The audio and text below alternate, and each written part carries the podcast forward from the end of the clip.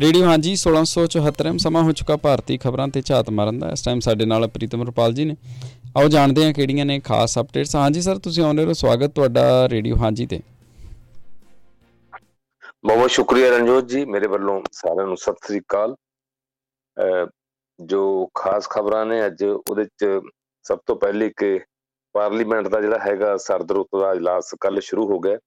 ਪ੍ਰਧਾਨ ਮੰਤਰੀ ਨਰਿੰਦਰ ਮੋਦੀ ਨੇ ਜਿਹੜਾ ਹੈ ਪਾਰਲੀਮੈਂਟ ਦੇ ਬਾਹਰ ਮੀਡੀਆ ਨੂੰ ਸੰਬੋਧਨ ਕਰਦਿਆਂ ਵਿਰੋਧੀ ਧਿਰ ਨੂੰ ਜਿਹੜਾ ਹੈ ਨਸੀਹਤ ਦਿੱਤੀ। ਉਹਨੇ ਕਿਹਾ ਕਿ ਜਿਹੜਾ ਵਿਰੋਧੀ ਧਿਰ ਦਾ ਆਪਣਾ ਜਿਹੜਾ ਰੁਖ ਜਿਹੜਾ ਹੈ ਉਹ ਆਪਣਾ ਬਦਲੇ ਤੇ ਉਹਨਾਂ ਨਾਲ ਵੀ ਜਿਹੜਾ ਪ੍ਰੇਮ ਪਿਆਰ ਨਾਲ ਪੇਸ਼ ਆਇਆ ਜਾਏਗਾ। ਇੱਕ ਤਰੀਕੇ ਨਾਲ ਇੱਕ ਸਟਾਇਰ ਜਿਹੜਾ ਸੀਗਾ ਵਿਰੋਧੀ ਧਿਰ ਜੋ ਪਿਛਲੀਆਂ ਖਾਸ ਕਰਕੇ ਤਿੰਨ ਸੂਬਿਆਂ ਦੇ ਵਿੱਚ ਕਾਂਗਰਸ ਤੇ ਹੋਰ ਪਾਰਟੀਆਂ ਹਾਰ ਗਈਆਂ ਨੇ। ਤੇ ਉਸ ਦੇ ਉੱਤੇ ਉਹਨਾਂ ਨੇ ਕਟਾਕਸ਼ ਕੀਤਾ ਟੇਢੇ ਤਰੀਕੇ ਨਾਲ। ਤੇ ਨਾਲ ਹੀ ਕੱਲ ਪੰਜਾਬ ਤੋਂ ਐਮਪੀ ਜਿਹੜੇ ਰਾਜ ਸਭਾ ਦੇ ਸੰਤ ਬਲਵੀਰ ਸਿੰਘ ਸੀਚੇਵਾਲ ਨੇ ਵੀ ਜਿਹੜਾ ਹੈਗਾ ਪਰਾਲੀ ਦਾ ਮੁੱਦਾ ਉਠਾਇਆ। ਉਹਨਾਂ ਨੇ ਕਿਹਾ ਕਿ ਸਿਰਫ ਪੰਜਾਬ ਨੂੰ ਬਦਨਾਮ ਕਰਨ ਵਾਸਤੇ ਪਰਾਲੀ ਵਾਲੀ ਗੱਲ ਕੀਤੀ ਜਾਂਦੀ ਹੈ ਤੇ ਉਹਨਾਂ ਨੇ ਅੰਕੜੇ ਪੇਸ਼ ਕੀਤੇ ਕਿ ਕਿਸ ਤਰ੍ਹਾਂ ਸਾਰਾ ਸਾਲ ਕਿਹੜੇ-ਕਿਹੜੇ ਸ਼ਹਿਰਾਂ ਦੇ ਵਿੱਚ ਹਵਾ ਦਾ ਪ੍ਰਦੂਸ਼ਣ ਜਾਰੀ ਰਹਿੰਦਾ ਉਧਰ ਮਿਜ਼ੋਰਮ ਵਿਧਾਨ ਸਭਾ ਚ ਹੁਣ ਜ਼ੈਡਪੀਐਮ ਨੇ ਜਿਹੜਾ ਹੈ ਸਪਸ਼ਟ ਬਹੁਮਤ ਹਾਸਲ ਕਰ ਲਿਆ। ਕੱਲ ਚੋਣ ਨਤੀਜੇ ਆ ਗਏ ਨੇ। 40 ਸੀਟਾਂ ਦੇ ਵਿੱਚੋਂ 27 ਸੀਟਾਂ ਜ਼ੈਡਪੀਐਮ ਨੇ ਜਿੱਤੀਆਂ ਨੇ, ਜਦਕਿ ਜਿਹੜੀ ਤੋਂ ਸੱਤਾਧਾਰੀ ਪਾਰਟੀ ਸੀ, ਮਿਜੋ ਨੈਸ਼ਨਲ ਫਰੰਟ, ਉਹਨੂੰ ਸਿਰਫ 10 ਸੀਟਾਂ ਮਿਲੀਆਂ ਨੇ ਤੇ ਦੋ ਬੀਜੇਪੀ ਨੂੰ ਤੇ ਇੱਕ ਜਿਹੜੀ ਆ ਉਹ ਕਾਂਗਰਸ ਨੂੰ ਉੱਥੇ ਮਿਲੀ ਹੈ। ਤੇ ਕਿਉਂਕਿ ਜਿਹੜਾ ਮਿਜ਼ੋ ਨੈਸ਼ਨਲ ਫਰੰਟ ਹੈ, ਉਹ ਬੀਜੇਪੀ ਦੀ ਅਗਵਾਈ ਵਾਲੇ ਐਨਡੀਏ ਦਾ ਵੀ ਹਿੱਸਾ ਹੈ। ਤੇ ਅਗਲੀ ਖਬਰ, ਮਮਤਾ ਬੈਨਰਜੀ ਜਿਹੜਾ ਹੈ ਹੁਣ ਉਹ ਇੰਡੀਆ ਗੱਠਜੋੜ ਦੀ ਜਿਹੜੀ ਕੱਲ ਨੂੰ ਮੀਟਿੰਗ ਹੋ ਰਹੀ ਹੈ, ਤੇ ਉਹਦੇ ਸ਼ਾਮਲ ਨਹੀਂ ਹੋਏਗੀ, ਭਾਵੇਂ ਉਹਨੇ ਕੁਝ ਆਪਣੇ ਰਜੇਵੇਂ ਦਾ ਕਾਰਨ ਦੱਸੇ ਨੇ।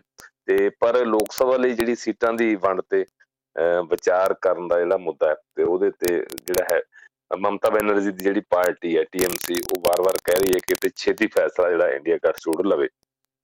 ਉਧਰ ਬੰਦੀ ਸਿੰਘਾਂ ਦੀ ਰਿਹਾਈ ਦਾ ਮੁੱਦਾ ਤੇ ਜਿਹੜਾ ਹੈ ਐਸਜੀਪੀਸੀ ਤੇ ਦਿੱਲੀ ਗੁਰਦੁਆਰਾ ਪ੍ਰਬੰਧਕ ਕਮੇਟੀ ਵਿਚਕਾਰ ਜਿਹੜੇ ਹੈ ਉਹ ਕਾਫੀ ਮਤਭੇਦ ਉੱਭਰੇ ਨੇ ਤੇ ਇਹਦੇ ਨਾਲ ਹੀ ਬਿਕਰਮ ਸਿੰਘ ਮਜੀਠੀਆ ਤੇ ਕੱਲ ਪਟਿਆਲਾ ਦੇ ਵਿੱਚ, ਪਟਿਆਲਾ ਜੇਲ੍ਹ 'ਚ ਬੰਦ ਬਲਵੰਤ ਸਿੰਘ ਰਾਜੋਆਣਾ ਜਿਨ੍ਹਾਂ ਨੂੰ ਫਾਂਸੀ ਦੀ ਸਜ਼ਾ ਜਿਹੜੀ ਆ ਉਹ ਹੋਈ ਹੋਈ ਹੈ ਬੈਂਸ ਸਿੰਘ ਕਤਲ ਕਾਂਡ ਦੇ ਵਿੱਚ ਤੇ ਉਹਨਾਂ ਨਾਲ ਮੁਲਾਕਾਤ ਕਰਨਾ ਚਾਹੁੰਦੇ ਸੀ ਪਰ ਉਹ ਨਹੀਂ ਕਰ ਸਕੇ ਤੇ ਸੁਪਰਡੈਂਟ ਨੇ ਇਸ ਦੀ ਇਜਾਜ਼ਤ ਜਿਹੜੀ ਆ ਉਹ ਨਹੀਂ ਦਿੱਤੀ ਤੇ ਇਸ ਤੋਂ ਬਾਅਦ ਵਿਕਰਮ ਸਿੰਘ ਮਜੀਠੀਆ ਤੇ ਵਿਰਸਾ ਸਿੰਘ ਬਲਟੋਹਾ ਨੇ ਸੱਤਾਧਾਰੀ ਆਮ ਆਦਮੀ ਪਾਰਟੀ ਦੇ ਕਾਫੀ ਇਲਜ਼ਾਮ ਲਾਏ ਨੇ, ਇਹ ਖਾਸ ਖਬਰਾਂ ਨੇ। ਜੀ। ਜੀ, ਬਹੁਤ ਸ਼ੁਕਰੀਆ ਇਧਰ। ਜੇ ਆਪਾਂ ਇੱਥੋਂ ਹੀ ਸ਼ੁਰੂ ਕਰ ਲਈਏ ਵਿਕਰਮ ਮਜੀਠੀਆ। ਜਿਹੜਾ ਗਏ ਨੇ, ਇਹਨਾਂ ਦਾ ਕਹਿਣਾ ਸੀ ਕਿ ਜਾ ਕੇ ਭਾਈ ਰਾਜਵਾਨਾ ਨੂੰ ਮਨਾਉਣਗੇ। ਸੋ ਇਹ ਹੋਰ ਵੀ ਤਰੀਕੇ ਜਿਹੜੇ ਹੋ ਸਕਦੇ ਨੇ, ਵੈਸੇ ਵੀ ਮਿਲਿਆ ਜਾ ਸਕਦਾ, ਜਿੱਦਾਂ ਆਮ ਆਦਮੀ ਪਾਰਟੀ ਦਾ ਕਹਿਣਾ ਕਿ ਵਿਕਰਮ ਮਜੀਠੀਆ ਜਿਹੜਾ ਉਹ ਡਰਾਮਾ ਕਰਨ ਦੇ ਲਈ ਉੱਥੇ ਗਏ ਹੀ ਤੇ ਉੱਥੇ ਡਰਾਮਾ ਕਰਕੇ ਵਾਪਸ ਪਰਤੇ ਨੇ। ਸੋ ਇਹਨੂੰ ਆਪਾਂ ਰਾਜਨੀਤੀ ਦੇ ਨਾਲ ਹੀ ਜੋੜ ਕੇ ਵੇਖਾਂਗੇ ਜਾਂ ਵਾਕਈ ਕੋਈ ਹੈ ਦਰਦ ਕੋਈ ਦਿਲ ਦੇ ਵਿੱਚ ਜਾਂ ਵਾਕਈ ਸਹੀ ਮਹਿਨਿਆਂ ਦੇ ਵਿੱਚ ਸਹੀ ਮਨ ਦੇ ਨਾਲ ਗਏ? ਦੇਖੋ ਇਹ ਜਿਹੜੀ ਸਾਰੀ ਇਹਦੇ ਚ ਰਣਜੋਤ ਜੀ ਟੋਟਲ ਜਿਹੜੀ ਹੈ ਉਹ ਇੱਕ ਪੋਲਿਟਿਕਸ ਜਿਹੜੀ ਹੈ ਉਹ ਹੋ ਰਹੀ ਹੈ।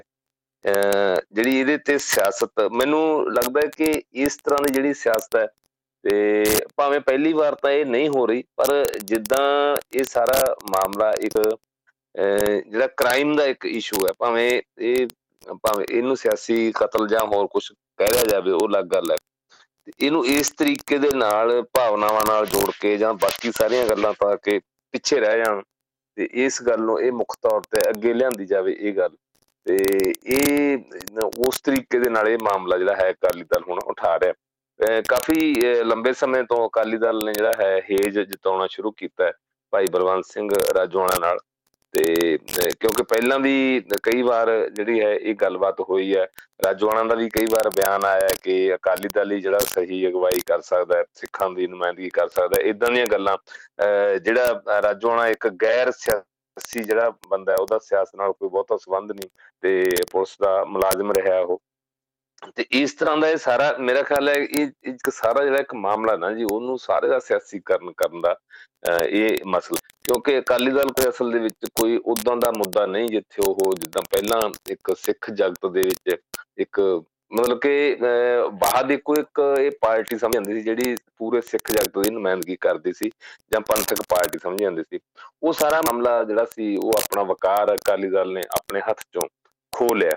ਤੇ ਕਿਉਂਕਿ ਕਈ ਲੜੀਵਾਰ ਇਦਾਂ ਦੀਆਂ ਘਟਨਾਵਾਂ ਹੋਈਆਂ ਨੇ, ਜੇ ਆਪਾਂ ਉਹਦੇ ਪਿਛੋਕੜ 'ਚ ਜੇ ਜਾਈਏ ਥੋੜਾ ਜਿਹਾ ਸੁਖਵੀਰ ਬਾਦਲ ਨੂੰ ਜਦੋਂ ਅੱਗੇ ਲਾਇਆ ਗਿਆ ਤੇ ਉਦੋਂ ਪ੍ਰਧਾਨ ਭਾਵੇਂ ਨਹੀਂ ਸੀ ਬਣੇ ਪਾਰਟੀ ਦੇ, ਉਹਨਾਂ ਨੇ ਕਿ ਉਹ ਇਸ ਪਾਰਟੀ ਨੂੰ ਹੁਣ ਗੁਰਦੁਆਰਿਆਂ 'ਚੋਂ ਕੱਢ ਕੇ ਤੇ ਜਾਂ ਲੋਕਾਂ 'ਚ ਲੈ ਕੇ ਜਾਊਗੀ, ਇੱਕ ਪੰਜਾਬੀ ਪਾਰਟੀ ਬਣੂਗੀ, ਖਾਸ ਕਰਕੇ ਜਦੋਂ ਮੋਗਾ ਰੈਲੀ ਹੁੰਦੀ ਹੈ ਤੇ ਅਕਾਲੀ ਦਲ ਉਦੋਂ ਅਜੇ ਪਰ ਤੋਲ ਰਿਹਾ ਸੀ ਸੱਤਾ 'ਚ ਆਉਣ ਵਾਸਤੇ।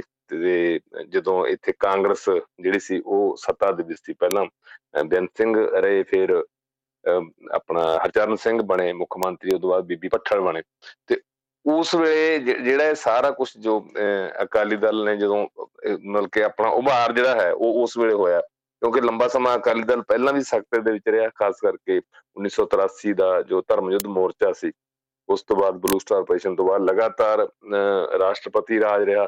ਥੋੜਾ ਜਿਹਾ ਚਿਰ ਭਾਵੇਂ ਸੁਰਜੀਤ ਸਿੰਘ ਬਰਨਾਲਾ ਦੀ ਅਗਵਾਈ ਵਾਲੀ ਜਿਹੜੀ ਇੱਥੇ ਸਰਕਾਰ ਰਹੀ, ਪਰ ਉਹਦੇ ਵਿੱਚ ਵੀ ਅਕਾਲੀ ਦਲ ਦਾ ਇੱਕ ਖਾਸ ਜਿਹੜਾ ਧੜਾ, ਉਹੀ ਸੀ ਸ਼ਾਮਲ। ਤੇ ਜਿਹੜਾ ਵੱਡਾ ਗਰੁੱਪ ਸੀ, ਵੱਡਾ ਧੜਾ ਸੀ, ਜਾਂ ਜਿਹਦੇ ਚ ਪ੍ਰਕਾਸ਼ ਸਿੰਘ ਬਾਦਲ, ਗੁਰਚਰਨ ਸਿੰਘ ਟੌੜਾ ਜਗਦੀਪ ਸਿੰਘ ਰੰਡੀ, ਇਹ ਜਿਹੜੇ ਸੀ ਵੱਡੇ ਲੀਡਰ, ਉਹ ਉਸ ਸੁਰਜੀਤ ਸਿੰਘ ਬਰਨਾਲਾ ਵਾਲੀ ਜਿਹੜੀ ਸਾਰੀ ਜਾਂ ਹੋਰ ਹੈ, ਉਹਦੇ ਵਿੱਚ ਸ਼ਾਮਲ ਨਹੀਂ ਸੀਗੇ।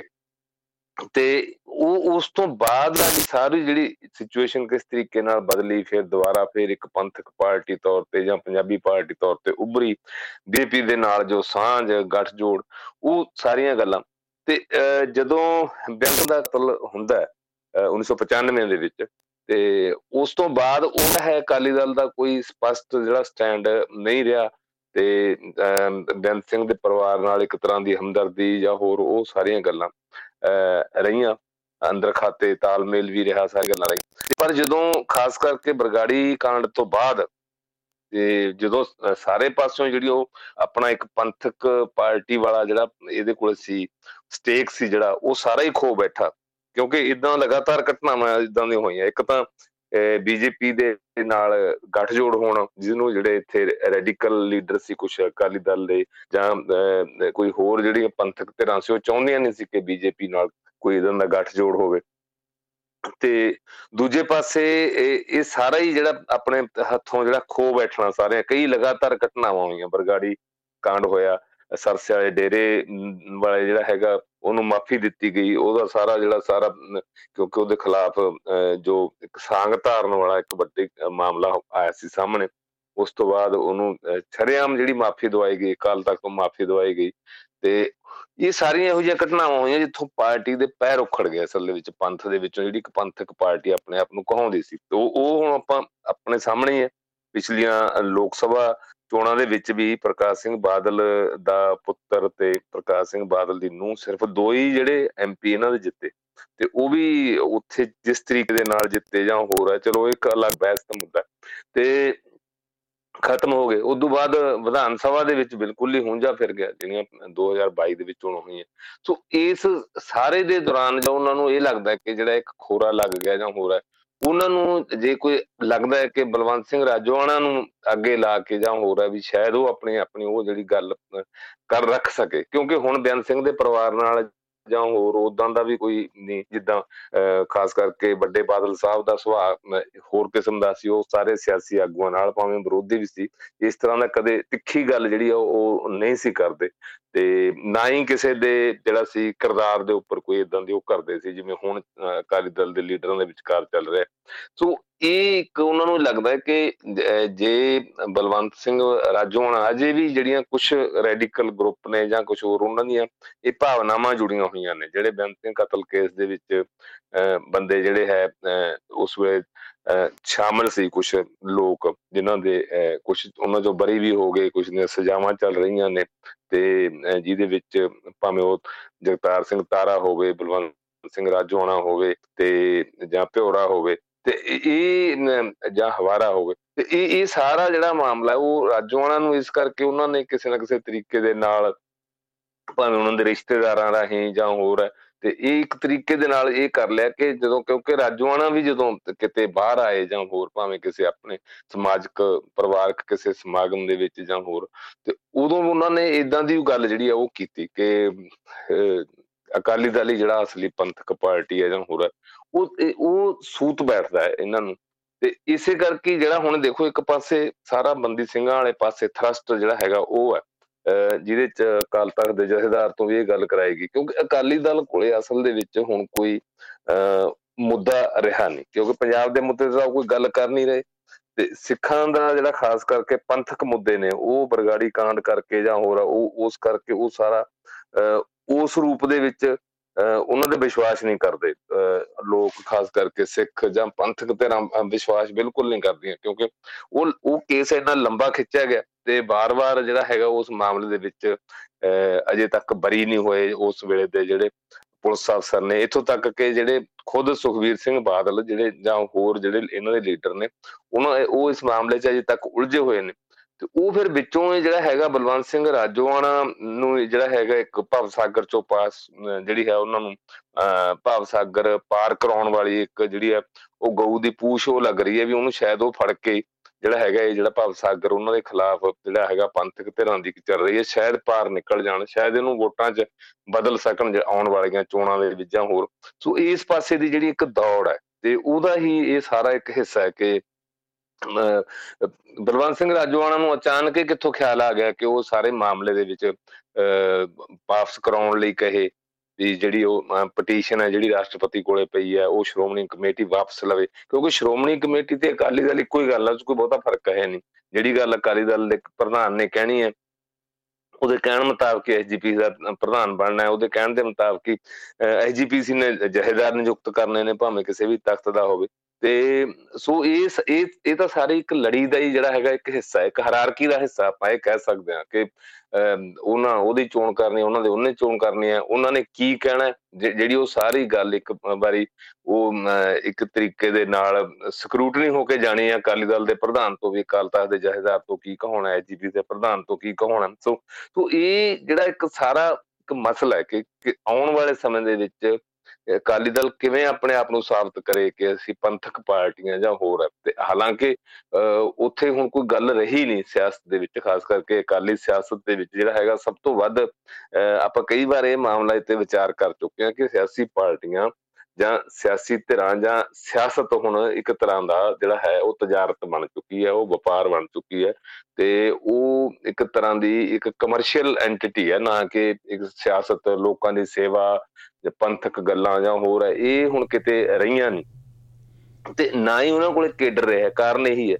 ਤੇ ਨਾ ਹੀ ਹੁਣ ਉਹ ਆਗੂ ਰਹੇ ਨੇ। ਦੇਖੋ, ਇੱਕ ਵੀ ਜਿਹੜਾ ਆਈਕਨ ਜਿਹੜਾ ਹੈ ਹੁਣ ਇਸ ਵੇਲੇ ਅਕਾਲੀ ਦਲ ਕੋਲੇ ਨਹੀਂ ਹੈ। ਐਡੇ ਵੱਡੇ ਕੱਦ ਬੁੱਤ ਵਾਲਾ, ਵੱਡੇ ਬਾਦਲ ਸਾਹਿਬ ਚਲੇ ਗਏ। ਜਹੇਦਾਰ ਟੌੜਾ ਚਲੇ ਗਏ, ਜਹੇਦਾਰ ਤਲਵੰਡੀ ਚਲੇ ਗਏ। ਮਤਲਬ ਜਿਹੜੇ ਉਹ ਲੋਕ ਹੁੰਦੇ ਸੀ, ਜਿਨ੍ਹਾਂ ਦਾ ਇੰਨਾ ਕੱਦ ਉੱਚਾ ਹੁੰਦਾ ਸੀ ਕਿ ਲੋਕਾਂ ਦੇ ਮਨ 'ਚ ਵੈਸੇ ਸਤਿਕਾਰ ਸੀ ਉਹਨਾਂ ਪ੍ਰਤੀ। ਭਾਵੇਂ ਨਵੀਂ ਪੀੜ੍ਹੀ ਆਉਂਦੀ ਸੀ ਜਾਂ ਹੋਰ। ਹੁਣ ਜਿਹੜੇ ਲੈ ਦੇ ਕੇ ਸੁਖਦੇਵ ਸਿੰਘ ਢੀਂਡਸਾ ਜਿਹੜੇ ਰਹਿ ਗਏ ਸੀ ਕਿਸੇ ਵੇਲੇ ਬਾਦਲ ਸਾਹਿਬ ਨਾਲ ਹੀ ਚੱਲਦੇ ਰਹੇ ਉਹ, ਬਾਦਲ ਸਾਹਿਬ ਦੀ ਪੈੜ 'ਚ ਪੈੜ ਧਰ ਕੇ ਅੱਗੇ ਜਿਹੜੇ ਤੁਰਦੇ ਰਹੇ। ਤੇ ਪਰ ਹੁਣ ਉਹਨਾਂ ਦੇ ਕੱਲਿਆਂ ਲੱਗ ਹੋਣ ਨਾਲ, ਫਿਰ ਬੀਜੇਪੀ ਨਾਲ ਸਾਂਝ ਪਾਉਣ ਨਾਲ ਉਹਨਾਂ ਦੀ ਵੀ ਕੋਈ ਗੱਲ ਜਿਹੜੀ ਆ ਉਦਾਂ ਦੀ ਨਹੀਂ ਰਹੀ। ਤੇ ਸਿਮਰਜੀਤ ਸਿੰਘ ਮਾਨ ਦਾ ਇੱਕ ਅਲੱਗ ਆਪਣਾ ਤਰੀਕਾ ਹੈ ਤੇ ਉਹਨਾਂ ਦਾ ਮੈਨੂੰ ਲੱਗਦਾ ਕਿ ਸਿਆਸਤ ਦੇ ਵਿੱਚ ਉਸ ਤਰ੍ਹਾਂ ਬਹੁਤਾ ਦਿਲਚਸਪੀ ਨਹੀਂ ਹੈ ਕਿ ਹਾਲਾਂਕਿ ਕਿਸੇ ਵੇਲੇ ਮੈਨੂੰ ਯਾਦ ਹੈ 1999 ਦੀ ਜਿਹੜੀ ਚੋਣ ਹੋਈ ਹੈ, ਤੇ ਸਾਰੇ ਪੰਜਾਬ ਨੇ ਪੰਥਕ ਧਿਰਾਂ ਨੇ ਤਾਂ ਕਰਨੇ ਸੀ, ਬਾਕੀ ਪੰਜਾਬੀਆਂ ਨੇ ਵੀ ਜਿਹੜਾ ਸੀ ਬਹੁਤ ਸਾਥ ਦਿੱਤਾ ਸੀ ਸੁਰਿੰਦਰ ਸਿੰਘ ਮਾਨ ਦੀ ਪਾਰਟੀ ਨੂੰ ਤੇ ਉਹਨਾਂ ਨੇ 13 ਦੇ ਵਿੱਚੋਂ ਜਿਹੜੀਆਂ 9 ਸੀਟਾਂ ਜਿਹੜੀਆਂ ਸੀ ਉਹਨਾਂ ਨੂੰ ਜਿਤਾਤੀਆਂ ਸੀ। ਸੋ ਇਸ ਇਸ ਤਰ੍ਹਾਂ ਦਾ ਇੱਕ ਹਾਲਾਤ ਜਿਹੜੇ ਬਣੇ ਆ, ਉਹਦੇ ਚ ਹੁਣ ਇਹ ਸਾਰਾ ਇਹਦੇ ਚੋਂ, ਦੇਖੋ ਇੱਕ ਪਾਸੇ ਨਾਲ ਨਾਲ ਖਬਰਾਂ ਆ ਰਹੀਆਂ ਪੈਰਲਲ ਅਕਾਲ ਤਖਤ ਦੇ ਜਹੇਦਾਰ ਕਹਿ ਰਹੇ ਨੇ ਕਿ ਬੰਦੀ ਸਿੰਘਾਂ ਬਾਰੇ ਚਾਰਾ ਜੋਈ ਕੀਤੀ ਜਾਵੇ ਕੁਝ ਕੀਤਾ ਜਾਵੇ। ਤੇ ਉੱਥੇ ਹੁਣ ਐਸਜੀਪੀਸੀ ਤੇ ਦਿੱਲੀ, ਕਿਉਂਕਿ ਜਿਹੜੀ ਦਿੱਲੀ ਕਮੇਟੀ ਆ, ਉਹਦੇ, ਉਹ ਸਿੱਧੀ ਸਿੱਧੀ ਬੀਜੇਪੀ ਦੀ ਸਰਪ੍ਰਸਤੀ ਹੇਠ ਚੱਲ ਰਹੀ ਹੈ ਦਿੱਲੀ ਦੇ ਵਿੱਚ। ਉਹ ਕਹਿੰਦੇ ਆ ਕਿ ਅਸੀਂ ਐਸਜੀਪੀਸੀ ਨਾਲ ਇਸ ਇਸ਼ੂ ਤੇ ਨਹੀਂ ਚੱਲ ਸਕਦੇ। ਦੇਖੋ ਇਸ਼ੂ ਬਿਲਕੁਲ ਸਾਂਝਾ ਹੈ। ਤੁਹਾਡਾ ਆਪਣਾ ਕੋਈ ਸਿਆਸੀ ਮਤਭੇਦ ਇਹਦੇ ਵਿੱਚ ਨਹੀਂ ਹੋਣਾ ਚਾਹੀਦਾ ਜੇ ਤੁਸੀਂ ਗੰਭੀਰ ਹੋ ਬੰਦੀ ਸਿੰਘਾਂ ਦੀ ਰਿਹਾਈ ਵਾਸਤੇ। ਤੇ ਪਰ ਕਿਉਂਕਿ ਉੱਥੇ ਇੱਕ ਸਿਆਸਤ ਹੈ, ਉਹਨਾਂ ਨੂੰ ਇਹ ਹੈ ਕਿ ਜੇ ਅਸੀਂ ਇਸ ਗੱਲ ਨਾਲ ਤੁਰਦੇ ਆਂ ਬਾਦਲ ਦੀ ਗੱਲ ਨਾਲ ਤੁਰਦੇ ਆਂ ਤਾਂ ਸਾਡਾ ਦਿੱਲੀ ਦੇ ਵਿੱਚ ਜਿਹੜੇ ਸਾਡੇ ਆਕਾ ਬੈਠੇ ਆ ਬੀਜੇਪੀ ਦੇ ਵਿੱਚ ਉਹ ਨਾ ਗੁੱਸੇ ਹੋ ਜਾਣ। ਇਸ ਤਰ੍ਹਾਂ ਦੀਆਂ ਜਿਹੜੀਆਂ ਗੱਲਾਂ ਉੱਥੇ ਚੱਲ ਰਹੀਆਂ ਨੇ। ਤੇ ਫਿਰ ਉਹਦੇ ਚ ਸਾਰੇ ਤੋਂ ਜਿਹੜਾ ਬਲਵੰਤ ਸਿੰਘ ਰਾਜੋਣਾ ਨੂੰ ਅਲੱਗ ਕੱਢ ਕੇ ਵੇਖਿਆ ਜਾ ਰਿਹਾ ਉਹ ਭੁੱਖ ਹੜਤਾਲ ਫਿਰ ਭੁੱਖ ਹੜਤਾਲ ਵਾਪਸ ਕਰਾਉਣ ਦੀ ਉਹ ਜਿਹੜੀ ਹੈ ਵੀ ਅਸੀਂ ਮੁਲਾਕਾਤ ਕਰਕੇ ਜਿਹੜੀ ਅਪੀਲ ਕਰਾਂਗੇ ਜਾਂ ਮਨਾਵਾਂਗੇ ਬਲਵੰਤ ਸਿੰਘ ਰਾਜੋਆਣਾ ਨੂੰ ਤੇ ਹੁਣ ਇਹ ਸਾਰਾ ਜਿਹੜਾ ਠੁਣਾ ਇਹ ਉੱਪਰਨਾ ਜਾ ਰਿਹਾ ਜਿਹੜਾ ਸੀ ਮੌਜੂਦਾ ਸਰਕਾਰ ਦੇ ਸਿਰ, ਆਮ ਆਦਮੀ ਪਾਰਟੀ ਦੇ ਸਿਰ। ਜੇ ਆਪਾਂ ਇਹਨੂੰ ਇਸ ਤਰੀਕੇ ਨਾਲ ਜਿਹੜਾ ਹੈ ਡਿਸਕਸ ਕਰਾਂਗੇ ਕਿ ਉਹਨੂੰ ਮਿਲਣ ਦੇਣਾ ਚਾਹੀਦਾ ਸੀ, ਜਿਵੇਂ ਵਿਕਰਮ ਸਿੰਘ ਮਜੀਠੀਆ ਕਹਿੰਦੇ ਆ ਕਿ ਉਹਨਾਂ ਨੂੰ ਜਿਹੜਾ ਏਡੀਜੀਪੀ ਪ੍ਰਿਜ਼ਨ ਆ, ਜਿਹੜੇ ਜੇਲ੍ਹਾਂ ਦੇ ਏਡੀਜੀਪੀ ਆ, ਉਹਨਾਂ ਨੇ ਇਜਾਜ਼ਤ ਦਿੱਤੀ ਸੀ ਮੁਲਾਕਾਤ ਕਰਨ ਦੀ। ਤੇ ਪਰ ਮੌਕੇ ਤੇ ਆ ਕੇ ਜਿਹੜਾ ਮੁੱਖ ਮੰਤਰੀ ਨੇ ਇਸ ਗੱਲ ਨੂੰ ਰੋਕ ਦਿੱਤੀ ਕਿ ਮੁਲਾਕਾਤ ਕਰਨ ਦੀ ਇਜਾਜ਼ਤ ਨਾ ਦਿੱਤੀ ਜਾਵੇ ਜਾਂ ਹੋਰ ਤੇ ਇਹਦੇ ਵਿੱਚ ਹੁਣ ਜਿਹੜੀ ਹੈ ਕਿਸ ਕਿਸਮ ਦੀ ਜਿਹੜੀ ਹੈ ਉਹ ਸਿਆਸਤ ਹੋ ਰਹੀ ਹੈ? ਜਾਂ ਵਿਕਰਮ ਸਿੰਘ ਮਜੀਠੀਆ ਕਿੰਨੀ, ਕਿਹੜੀ ਵੱਡੀ ਗੱਲ ਜਾ ਕੇ ਬਲਵੰਤ ਸਿੰਘ ਰਾਜੋਆਣਾ ਕਰਨੀ ਚਾਹੁੰਦੇ ਸੀ? ਜਾਂ ਬਲਵੰਤ ਸਿੰਘ ਰਾਜੋਆਣਾ ਇੱਕ ਪੋਲੀਟੀਕਲੀ ਜਾਂ ਜਾਂ ਇੱਕ ਪੰਥਕ ਤੌਰ ਤੇ ਕੀ ਐਂਟੀਟੀ ਹੈ? ਹੁਣ ਬੇਅੰਤ ਸਿੰਘ ਕਤਲ ਕਾਂਡ ਦੇ ਵਿੱਚ ਤਾਂ ਹੋਰ ਵੀ ਬੰਦੇ ਜਿਹੜੇ ਹੈਗੇ ਸਜ਼ਾ ਜਾਫਤਾ ਨੇ। ਜੇਲ੍ਹਾਂ ਦੇ ਵਿੱਚ ਨੇ, ਹਰਾਸਤ ਦੇ ਵਿੱਚ ਨੇ ਜਾਂ ਹੋਰ ਹੈ। ਉਹਨਾਂ ਨਾਲੋਂ ਬਲਵੰਤ ਸਿੰਘ ਰਾਜੂਆਣਾ ਦੀ ਇੱਕ ਅਲੱਗ ਜਿਹੜੀ ਹੈ, ਉਹ ਕੀ ਮੈਂ ਸਮਝਦਾ ਕਿ ਇੱਕ ਵਿਅਕਤੀਗਤ ਉਹ ਹੈ ਜਿਹਦੇ ਤੇ ਇਹਨਾਂ ਜਿਹੜਾ ਹੈ ਜ਼ਿਆਦਾ ਜ਼ੋਰ ਦਿੱਤਾ ਜਾ ਰਿਹਾ ਇੱਕੋ ਗੱਲ ਕਿ ਉਸ ਨੂੰ ਫਾਂਸੀ ਦੀ ਜਿਹੜੀ ਹੈ ਸਜ਼ਾ ਉਹ ਦਿੱਤੀ ਹੋਈ ਹੈ, ਫਾਂਸੀ ਦੀ ਸਜ਼ਾ ਸੁਣਾਈ ਹੋਈ ਹੈ। ਬਲਵੰਤ ਸਿੰਘ ਰਾਜੋਆਣਾ ਨੇ ਪਹਿਲਾਂ ਵੀ ਕਈ ਵਾਰ ਇਹ ਕਿਹਾ ਸੀ ਕਿ ਨਹੀਂ, ਉਹ ਨਹੀਂ ਚਾਹੁੰਦੇ, ਉਹਨਾਂ ਨੂੰ ਉਹ ਆਪਣੀ ਸ਼ਹੀਦੀ ਪ੍ਰਾਪਤ ਕਰਨਾ ਚਾਹੁੰਦੇ ਆ, ਫਾਂਸੀ ਤੇ ਚੜ ਕੇ ਤੇ ਹੋਰ। ਉਹਨਾਂ ਨੇ ਇਦਾਂ ਦੀ ਜਿਹੜੀ ਗੱਲ, ਤਿੱਖੀ ਗੱਲ ਜਿਹੜੀ ਇਹ ਕੀਤੀ ਸੀ। ਤੇ ਹੁਣ ਉਹਨਾਂ ਵੱਲੋਂ ਇਹ ਕਿਹਾ ਜਾ ਰਿਹਾ ਕਿ ਉਹ ਜਿਹੜੀ ਪਟੀਸ਼ਨ ਹੈ ਤੇ ਉਹ ਪਟੀਸ਼ਨ ਜਿਹੜੀ ਉਹ ਵਾਪਸ ਲਈ ਜਾਵੇ। ਤੇ ਉਹ ਪਟੀਸ਼ਨ ਵਾਪਸ, ਕਿਉਂਕਿ ਪਟੀਸ਼ਨ ਸ਼੍ਰੋਮਣੀ ਗੁਰਦੁਆਰਾ ਪ੍ਰਬੰਧਕ ਕਮੇਟੀ ਵੱਲੋਂ ਜਿਹੜੀ ਰਾਸ਼ਟਰਪਤੀ ਨੂੰ ਜਿਹੜੀ ਅਪੀਲ ਕੀਤੀ ਹੋਈ ਹੈ ਕਿ ਜਿਹੜੀ ਫਾਂਸੀ ਦੀ ਸਜ਼ਾ ਜਿਹੜੀ ਉਹ ਕੀਤੀ ਜਾਵੇ। ਤੇ ਹੁਣ ਉਸ ਤਰੀਕੇ ਦੇ ਨਾਲ ਕਿ ਉਹ ਦੇਖੋ ਕੰਡੈਮ ਸੈੱਲ ਦੇ ਵਿੱਚ ਇੰਨੇ ਚਿਰ ਤੋਂ ਹੈ ਤੇ ਇਹ ਹੈ ਕਿ ਇਸ ਤਰੀਕੇ ਦੀ ਗੱਲ ਉਹ ਕਰਕੇ ਉਹ ਜਿਹੜੀਆਂ ਇੱਕ ਇਮੋਸ਼ਨਸ ਨੇ ਤੇ ਉਹਦਾ ਜਿਹੜਾ ਹੈਗਾ ਵੱਧ ਤੋਂ ਵੱਧ ਉਹਨੂੰ ਕੈਸ਼ ਕਰਨ ਦੀ ਜਿਹੜੀ ਗੱਲ ਹੈ ਹੋਰ ਮੈਨੂੰ ਨਹੀਂ ਲੱਗਦਾ ਕਿ ਗੰਭੀਰਤਾ ਨਾਲ ਜਿਹੜੀ ਹੈ ਕੋਈ ਬੰਦੀ ਸਿੰਘਾਂ ਨੂੰ ਛਡਾਉਣ ਵਾਲੀ ਜਾਂ ਹੋਰ ਹੈ ਇਦਾਂ ਦੀ ਜਿਹੜੀ ਕੋਈ ਗੱਲ ਹੋਏਗੀ। ਬਿਲਕੁਲ ਇਧਰ ਜੇ ਆਪਾਂ ਅਗਲੀ ਖਬਰ ਵੱਲ ਵਧੀਏ ਤੇ ਜਿੱਦਾਂ ਤੁਸੀਂ ਦੱਸਿਆ ਮਮਤਾ ਬੈਨਰਜੀ, ਇੰਡੀਆ ਗੱਠਜੋੜ ਦੀ ਅਗਲੀ ਮੀਟਿੰਗ ਦੇ ਵਿੱਚ ਹਿੱਸਾ ਨਹੀਂ ਲੈ ਰਹੇ। ਸੋ ਕੀ ਇਹਨੂੰ ਆਪਾਂ ਏਡੀ ਸਿੱਧੀ ਸਿੱਧੀ ਜੀ ਗੱਲ ਹੀ ਲੈ ਕੇ ਚੱਲੀਏ ਜਾਂ ਫਿਰ ਜਿੰਨੀ ਡੰਗਾਈ ਵਿਧਾਨ ਸਭਾ ਦੀਆਂ ਇਹ ਨਾ ਹੁਣ ਹੋਈਆਂ ਚੋਣਾਂ ਜਾਂ ਫਿਰ ਉਹਨਾਂ ਦੇ ਨਤੀਜਿਆਂ ਤੋਂ ਬਾਅਦ ਮਾਪੀ ਜਾ ਰਹੀ ਹੈ, ਕਿ ਉਸ ਪਾਸੇ ਨੂੰ ਹੀ ਇਹ ਇਸ਼ਾਰਾ ਜਾ ਰਿਹਾ ਵਾ ਜਾਂ ਫਿਰ ਵੈਸੇ ਹੀ ਇੱਕ ਸਬਾਬੀ ਆ ਕਿ ਇਹ ਬਿਜ਼ੀ ਹੋ ਗਏ? ਨਹੀਂ, ਦੇਖੋ, ਇਹ ਤਾਂ ਇੱਕ ਬਹਾਨਾ ਹੁੰਦਾ ਹੈ। ਕਿ ਮਮਤਾ ਬੈਨਰਜੀ ਉਹ ਲੀਡਰ ਹੈ ਜਿਹਨੇ ਸਭ ਤੋਂ ਪਹਿਲਾਂ ਇਹ ਕਿਹਾ ਸੀ ਕਿ ਜੇ ਪੋਸੀਬਲ ਹੈ ਦੇਸ਼ ਦੇ ਵਿੱਚ ਵਿਰੋਧੀ ਤਰ੍ਹਾਂ ਦੀ ਏਕਤਾ ਜਾਂ ਹੋਰ, ਉਹ ਕਾਂਗਰਸ ਦੀ ਅਗਵਾਈ ਦੇ ਵਿੱਚ ਹੀ ਪੋਸੀਬਲ ਹੈ। ਤੁਹਾਨੂੰ ਯਾਦ ਹੋਏਗਾ ਮਮਤਾ ਬੈਨਰਜੀ ਦਾ ਆਪਣੇ ਬਿਆਨ ਸੀ। ਤੇ ਫਿਰ ਮਮਤਾ ਬੈਨਰਜੀ ਨੇ ਇੱਕ ਵਾਰ ਰਾਹੁਲ ਗਾਂਧੀ ਦੇ ਹੱਕ ਦੇ ਵਿੱਚ ਬਿਆਨ ਦਿੱਤਾ ਕਿ ਬਾਹਰ ਜਿਹੜਾ ਹੈ ਕੋਈ ਇੱਕ ਉਹ ਲੀਡਰ ਹੈ। ਤੇ ਜਿਹੜਾ ਕਾਂਗਰਸ ਦੀ ਵਿਚਾਰਧਾਰਾ ਨੂੰ, ਮਹਾਤਮਾ ਗਾਂਧੀ ਦੀ ਵਿਚਾਰਧਾਰਾ ਨੂੰ ਜਾਂ ਜਵਾਹਰ ਲਾਲ ਨਹਿਰੂ ਦੀ ਵਿਚਾਰਧਾਰਾ ਨੂੰ ਅੱਗੇ ਲੈ ਕੇ ਜਾ ਰਿਹਾ ਇਦਾਂ ਦੀ ਗੱਲ ਜਿਹੜੀ ਕੀਤੀ ਸੀ। ਤੇ ਪਰ ਕਿਉਂਕਿ ਜਿਹੜੀਆਂ ਇਹ ਹੁਣ ਚੋਣਾਂ ਹੋਈਆਂ ਨੇ ਤੇ ਇਹਨਾਂ ਚੋਣਾਂ ਦੇ ਜਿਹੜਾ ਨਤੀਜਿਆਂ ਨੇ ਸਾਰਾ ਜਿਹੜਾ ਹੈਗਾ ਸਿਸਟਮ ਉਹ ਹਿਲਾ ਕੇ ਰੱਖ ਦਿੱਤਾ ਤੇ ਜਿਹੜੀਆਂ ਕਿਉਂਕਿ ਕਾਂਗਰਸ ਨੂੰ ਖਾਸ ਕਰਕੇ ਇਹ ਉਮੀਦ ਸੀ ਕਿ ਕਾਂਗਰਸ ਦੀ ਜਿਹੜੀ ਅਗਵਾਈ ਕਰਕੇ ਇਹ ਸਾਰਾ ਕੁਝ ਇੰਡੀਆ ਗੱਠ ਜੋੜੇ ਹੋ ਰਿਹਾ ਹੈ। ਤੇ ਇਹਨੇ ਜਿਹੜਾ ਹੈ ਕਾਂਗਰਸ ਨੂੰ ਦਾ ਇਹ ਭਲੇਖਾ ਖਤਮ ਜਿਹੜਾ ਹੈ ਉਹ ਕਰ ਦਿੱਤਾ ਤੇ ਕਿਉਂਕਿ ਅਲੱਗ-ਅਲੱਗ ਜਿਹੜੇ ਵਿਰੋਧੀ ਆਗੂ ਨੇ ਜਾਂ ਲੀਡਰ ਨੇ ਤੇ ਦੂਜੇ, ਉਹਨਾਂ ਨੇ ਇਹ ਗੱਲ ਕਹਿਣੀ ਸ਼ੁਰੂ ਕਰ ਦਿੱਤੀ ਹੈ ਕਿ ਜਿੱਦਾਂ ਕੱਲ ਸਟੇਟਮੈਂਟ ਆਈਆਂ ਜਾਂ ਨਤੀਜਿਆਂ ਤੋਂ ਬਾਅਦ ਪਰਸੋਂ ਜਿਹੜੀ ਗੱਲਬਾਤ ਕੀਤੀ ਤੇ ਮਮਤਾ ਬੈਨਰਜੀ ਵੀ ਜਿਹਦੇ 'ਚ ਜਿਹੜਾ ਸ਼ਾਮਲ ਹੈ। ਤੇ ਹੁਣ ਕੱਲ ਨੂੰ ਮੀਟਿੰਗ ਸੱਦੀ ਗਈ ਹੈ। ਮਮਤਾ ਬੈਨਰਜੀ ਨੇ ਕਿਹਾ ਕਿ ਉਹ ਕਿਸੇ ਕਾਰਨ ਕਰਕੇ ਇਹਦੇ 'ਚ ਹਿੱਸਾ ਸ਼ਾਮਲ ਨਹੀਂ ਹੋ ਸਕਦੇ ਤੇ ਆਪਣੇ ਕੁਝ ਰਜੇਵੇਂ ਨੇ। ਇਹਦੇ ਨਾਲ ਹੀ ਜਿਹੜੀ ਹੈ ਕਿਉਂਕਿ ਕੱਲ ਜਿਹੜੀ ਮੀਟਿੰਗ ਹੋਈ ਹੈ ਵਿਰੋਧੀ ਧਿਰਾਂ ਦੀ, ਜੋ ਮਲਕਾਰਜਨ ਖੜਗੇ, ਜੋ ਕਾਂਗਰਸ ਦੇ ਲੀਡਰ ਨੇ ਤੇ ਲੋਕ ਸਭਾ ਦੇ ਵਿੱਚ, ਉਹਨਾਂ ਦੀ, ਦੇ ਚੈਂਬਰ ਦੇ ਵਿੱਚ ਜਿਹੜੀ ਹੈ, ਉਹ ਮੀਟਿੰਗ ਹੋਈ ਹੈ। ਤੇ ਉੱਥੇ ਬਾਹਰ ਆ ਕੇ ਜਿਹੜੇ ਹੈ, ਇਹਨਾਂ ਦੀ ਪਾਰਟੀ ਜਿਹੜੀ ਤ੍ਰਿਣਮੂਲ ਕਾਂਗਰਸ ਦੇ, ਉਹਨਾਂ ਲੀਡਰਾਂ ਨੇ ਜਾਂ ਐਮਪੀਜ਼ ਨੇ ਕਿਹਾ ਕਿ ਇੰਡੀਆ ਗੱਠਜੋੜ ਨੂੰ ਛੇਤੀ ਇਹ ਫੈਸਲਾ ਕਰ ਲੈਣਾ ਚਾਹੀਦਾ ਕਿ ਜਿਹੜੀਆਂ ਸੀਟਾਂ ਕਿਹਨੂੰ ਕਿੰਨੀਆਂ ਦੇਣੀਆਂ ਨੇ? ਕਿਉਂਕਿ ਮਮਤਾ ਬੈਨਰਜੀ ਦੀ ਮੁੱਖ ਤੌਰ ਤੇ ਖਾਸ ਜਿਹੜੀ ਨਿਗਾਹ ਹੈ, ਉਹ ਪੱਛਮੀ ਬੰਗਾਲ ਤੇ ਜਾਂ ਲੈ ਦੇ ਕੇ ਅਸਾਮ ਇੱਥੇ ਹੋ ਸਕਦੇ ਜਿੱਥੇ ਉਹਨਾਂ ਦੀ ਪਾਰਟੀ ਦਾ ਜ਼ੋਰ ਹੈ। ਤੇ ਉਹ ਚਾਹੁੰਦੇ ਆ ਕਿ ਉਹਨਾਂ ਨੂੰ, ਉਹ ਪਹਿਲਾਂ ਉਹ ਦੇਖਣ ਕਿ ਉਹਨਾਂ ਨੂੰ ਕਿੰਨਾ ਹਿੱਸਾ ਇਹਦੇ ਚੋਂ ਮਿਲਦਾ ਤੇ ਕਿੰਨੀਆਂ ਸੀਟਾਂ ਕਾਂਗਰਸ ਜਾਂ ਦੂਜੀਆਂ ਧਿਰਾਂ ਨੇ ਜਿਹੜੀਆਂ ਜਾਂ, ਕਿਉਂਕਿ ਇੰਡੀਆ ਗੱਠਜੋੜ ਦੇ ਵਿੱਚ ਤਾਂ ਸੀਪੀਐਮ ਵੀ ਸ਼ਾਮਲ ਹੈ। ਜਿੱਥੇ ਸਭ ਤੋਂ ਵੱਡਾ ਵਿਰੋਧ ਸੀਪੀਐਮ ਨਾਲ ਮਮਤਾ ਬੈਨਰਜੀ ਦਾ ਰਿਹਾ ਹੈ। ਸ਼ੁਰੂ ਦੇ ਵਿੱਚ ਜਦੋਂ ਕਾਂਗਰਸ ਦੇ ਵਿੱਚ ਸੀ, ਉਦੋਂ ਵੀ ਤੇ ਉੱਥੇ ਸੀਪੀਐਮ ਦੀ ਲੰਬਾ ਸਮਾਂ ਸੱਤਾ ਰਹੀ ਹੈ ਪੱਛਮੀ ਬੰਗਾਲ ਦੇ ਵਿੱਚ। ਸੋ ਉਹ ਜਿਹੜੀ ਅਜੇ ਤੱਕ ਵੀ ਉਹ ਰੜਕ ਉਹ ਹੈਗੀ ਹੈ, ਬਰਕਰਾਰ ਹੈ। ਸੋ ਉਹ ਚਾਹੁੰਦੇ ਆ ਕਿ ਚਲੋ ਜੇ ਹੁਣ ਬੀਜੇਪੀ ਉਹਨੂੰ ਇਹ ਲੱਗਦਾ ਕਿ ਵੱਡਾ ਵਿਰੋਧ ਬੀਜੇਪੀ ਨਾਲ ਹੈ ਤੇ ਕੇਂਦਰ ਦੇ ਵਿੱਚ ਕਹਿ ਲੋ ਜਾਂ ਪਿਛਲੀਆਂ ਜਿਹੜੀਆਂ ਵਿਧਾਨ ਸਭਾ ਦੇ ਵਿੱਚ ਚੋਣਾਂ ਜਾਂ ਪੱਛਮੀ ਬੰਗਾਲ ਦੇ ਵਿੱਚ ਬੀਜੇਪੀ ਦੀ ਐਂਟਰੀ ਜਿਹੜੀ ਹੋਈ, ਕਿਉਂਕਿ ਕਿਸੇ ਵੇਲੇ ਤਾਂ ਬੜਾ ਜਨਸੰਘ ਵੇਲੇ ਬਹੁਤ ਥੋੜਾ ਹਿੱਸਾ ਮਿਲਦਾ ਸੀ, ਬਹੁਤ ਤੁੱਛ ਵੋਟਾਂ ਜਿਹੜੀਆਂ ਪੱਛਮੀ ਬੰਗਾਲ ਚੋਂ ਮਿਲਦੀਆਂ ਸੀ ਉਹਨਾਂ ਨੂੰ। ਤੇ ਹੁਣ ਕਿਉਂਕਿ ਉਹਨਾਂ ਨੂੰ ਜਿਹੜੀ ਇੱਕ ਵੱਡੀ ਵਿਰੋਧੀ ਧਿਰ ਲੱਗਦੀ ਹੈ ਜਾਂ ਇੱਕ ਵੱਡਾ ਖਤਰਾ ਲੱਗਦਾ ਹੈ ਜਾਂ ਸਿਆਸੀ ਤੌਰ ਤੇ ਵੱਡਾ ਦੁਸ਼ਮਣ, ਉਹ ਬੀਜੇਪੀ ਲੱਗਦੀ ਹੈ। ਪਰ ਉਹ ਨਾਲ ਹੀ ਜਿਹੜੀ ਹੈ ਮਮਤਾ ਬੈਨਰਜੀ ਜਾਂ ਉਹਦੀ ਪਾਰਟੀ ਹੈ ਤ੍ਰਿਣਮੂਲ ਕਾਂਗਰਸ ਉਹ ਚਾਹੁੰਦੀ ਹੈ ਕਿ ਜਿਹੜੇ ਉਹਨਾਂ ਦੀਆਂ ਛੋਟੀਆਂ ਵਿਰੋਧਤਾਈਆਂ ਵਾਲੇ ਜਾਂ ਛੋਟੇ ਦੁਸ਼ਮਣ ਨੇ ਜਾਂ ਜਿਨ੍ਹਾਂ ਨਾਲ ਹੁਣ ਉਹ ਹੱਥ ਮਿਲਾ ਕੇ ਚੱਲ ਰਹੇ ਆ ਇੰਡੀਆ ਗੱਠਜੋੜ ਦੇ ਵਿੱਚ, ਤੇ ਉਹ ਉਹਨਾਂ ਨਾਲ ਕਿੱਥੇ ਜੇ ਰੱਖਿਆ ਜਾਵੇ ਜਾਂ ਉਹਨਾਂ ਨੂੰ ਕਿੱਥੇ ਰੱਖਿਆ ਜਾਵੇ? ਕਾਂਗਰਸ ਨੂੰ ਕਿੱਥੇ ਰੱਖਿਆ ਜਾਵੇ ਪੱਛਮੀ ਬੰਗਾਲ ਦੇ ਵਿੱਚ?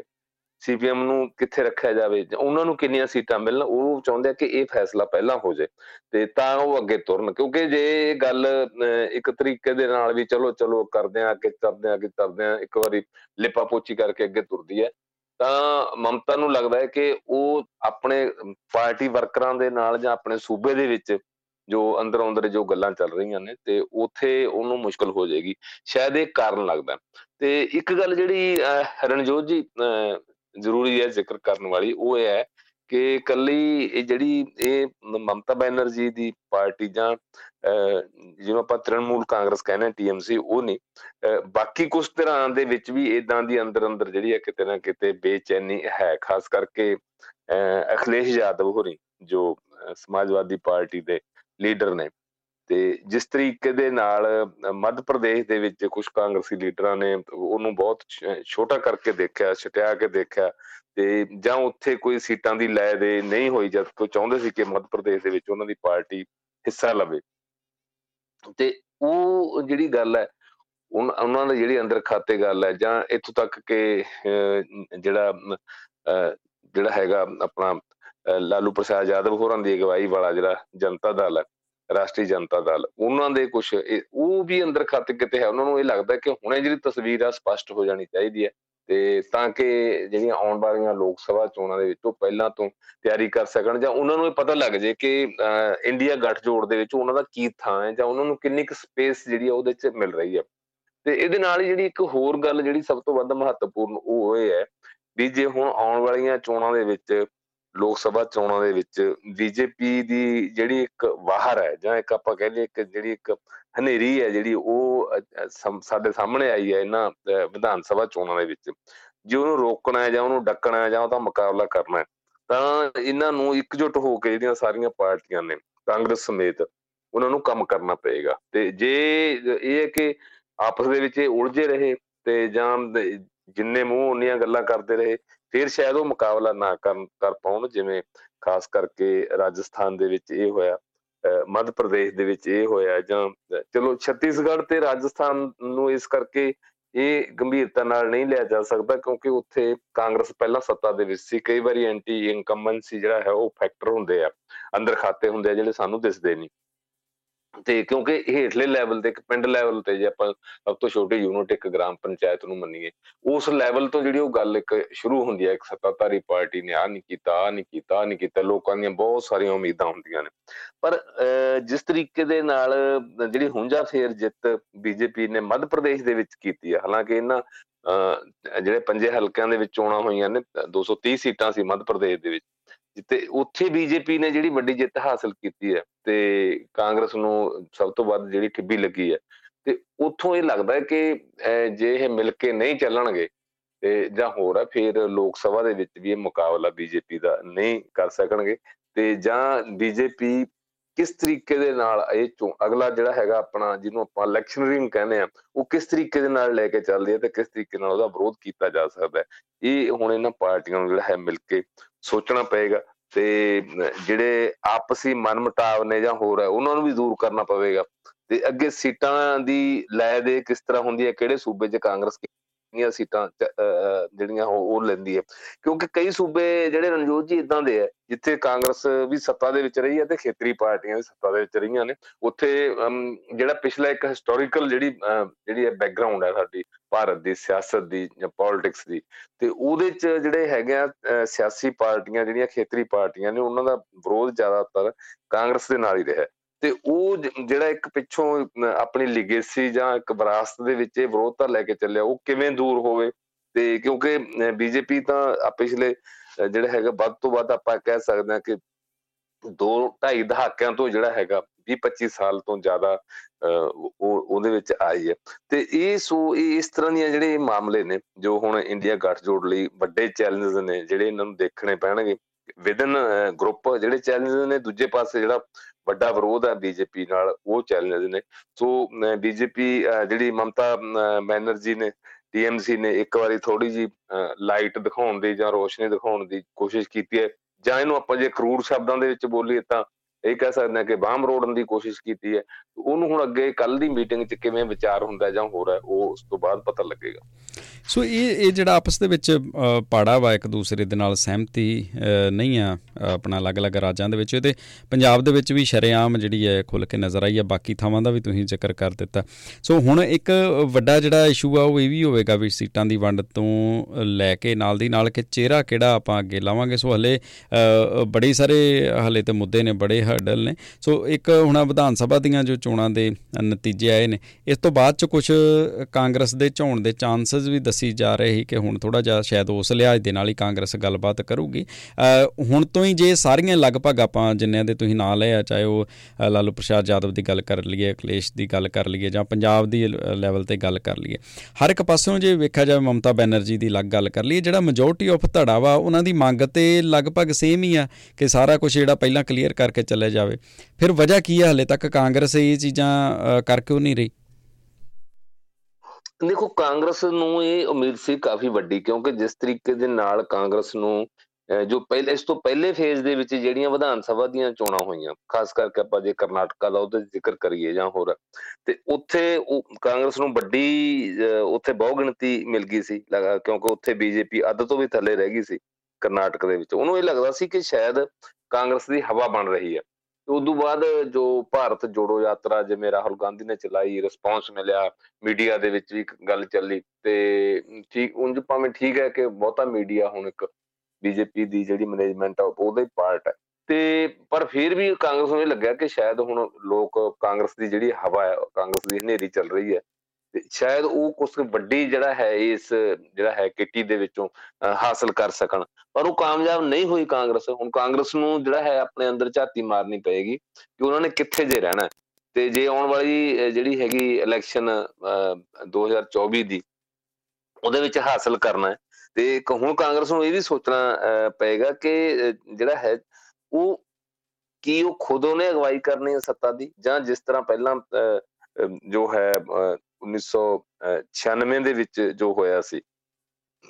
ਕਿ ਕਿਸੇ ਹੋਰ ਖੇਤਰੀ ਪਾਰਟੀ ਨੂੰ ਅੱਗੇ ਲਾਉਣਾ, ਜਿਵੇਂ ਉਦੋਂ ਦੇਵੇ ਗੌੜਾ ਕਈ ਤਜਰਬੇ ਕੀਤੇ ਗਏ ਤੇ ਬਾਅਦ ਦੇ ਵਿੱਚ ਆਪਣਾ ਦੇਵੇ ਗੌੜਾ ਨੂੰ ਪਹਿਲਾਂ ਉਦੋਂ ਪੀਐਮ ਬਣਾਇਆ ਗਿਆ, ਕਾਂਗਰਸ ਨੇ ਸਪੋਰਟ ਕੀਤੀ, ਬਾਹਰੋਂ ਰਹਿ ਕੇ ਸਪੋਰਟ ਕੀਤੀ। ਜਾਂ ਇਸ ਤਰ੍ਹਾਂ ਦਾ ਕੋਈ ਹੈਗਾ ਹਾਲਾਤ, ਉਹ ਹਾਲਾਤ ਦੇ ਮੁਤਾਬਕ ਕੋਈ ਇਸ ਤਰ੍ਹਾਂ ਦਾ ਸਟੈਂਡ ਲੈਣਾ ਹੈ ਆਪਣਾ।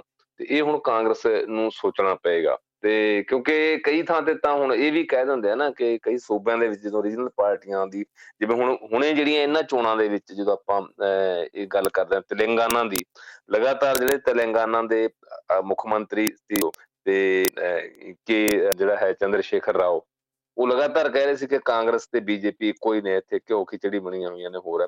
ਤੇ ਕਾਂਗਰਸ ਨੂੰ ਫਿਰ ਇਹ ਵੀ ਆਪਣਾ ਸਟੈਂਡ ਜਿਹੜਾ ਹੈਗਾ ਸਪਸ਼ਟ ਕਰਨਾ ਪਏਗਾ ਕਿ ਸੂਬਿਆਂ ਦੇ ਵਿੱਚ ਜਿਹੜਾ ਹੈ ਉਹਦਾ ਕੀ ਸਟੈਂਡ ਹੈ ਜਾਂ ਜਿਹੜੀਆਂ ਖੇਤਰੀ ਪਾਰਟੀਆਂ ਨੇ ਉਹਨਾਂ ਦੇ ਨਾਲ ਉਹਦੀ ਕਿਸ ਤਰ੍ਹਾਂ ਦੀ ਜਿਹੜੀ ਸਾਂਝ ਆ ਉਹ ਬਣ ਪਾਊਗੀ?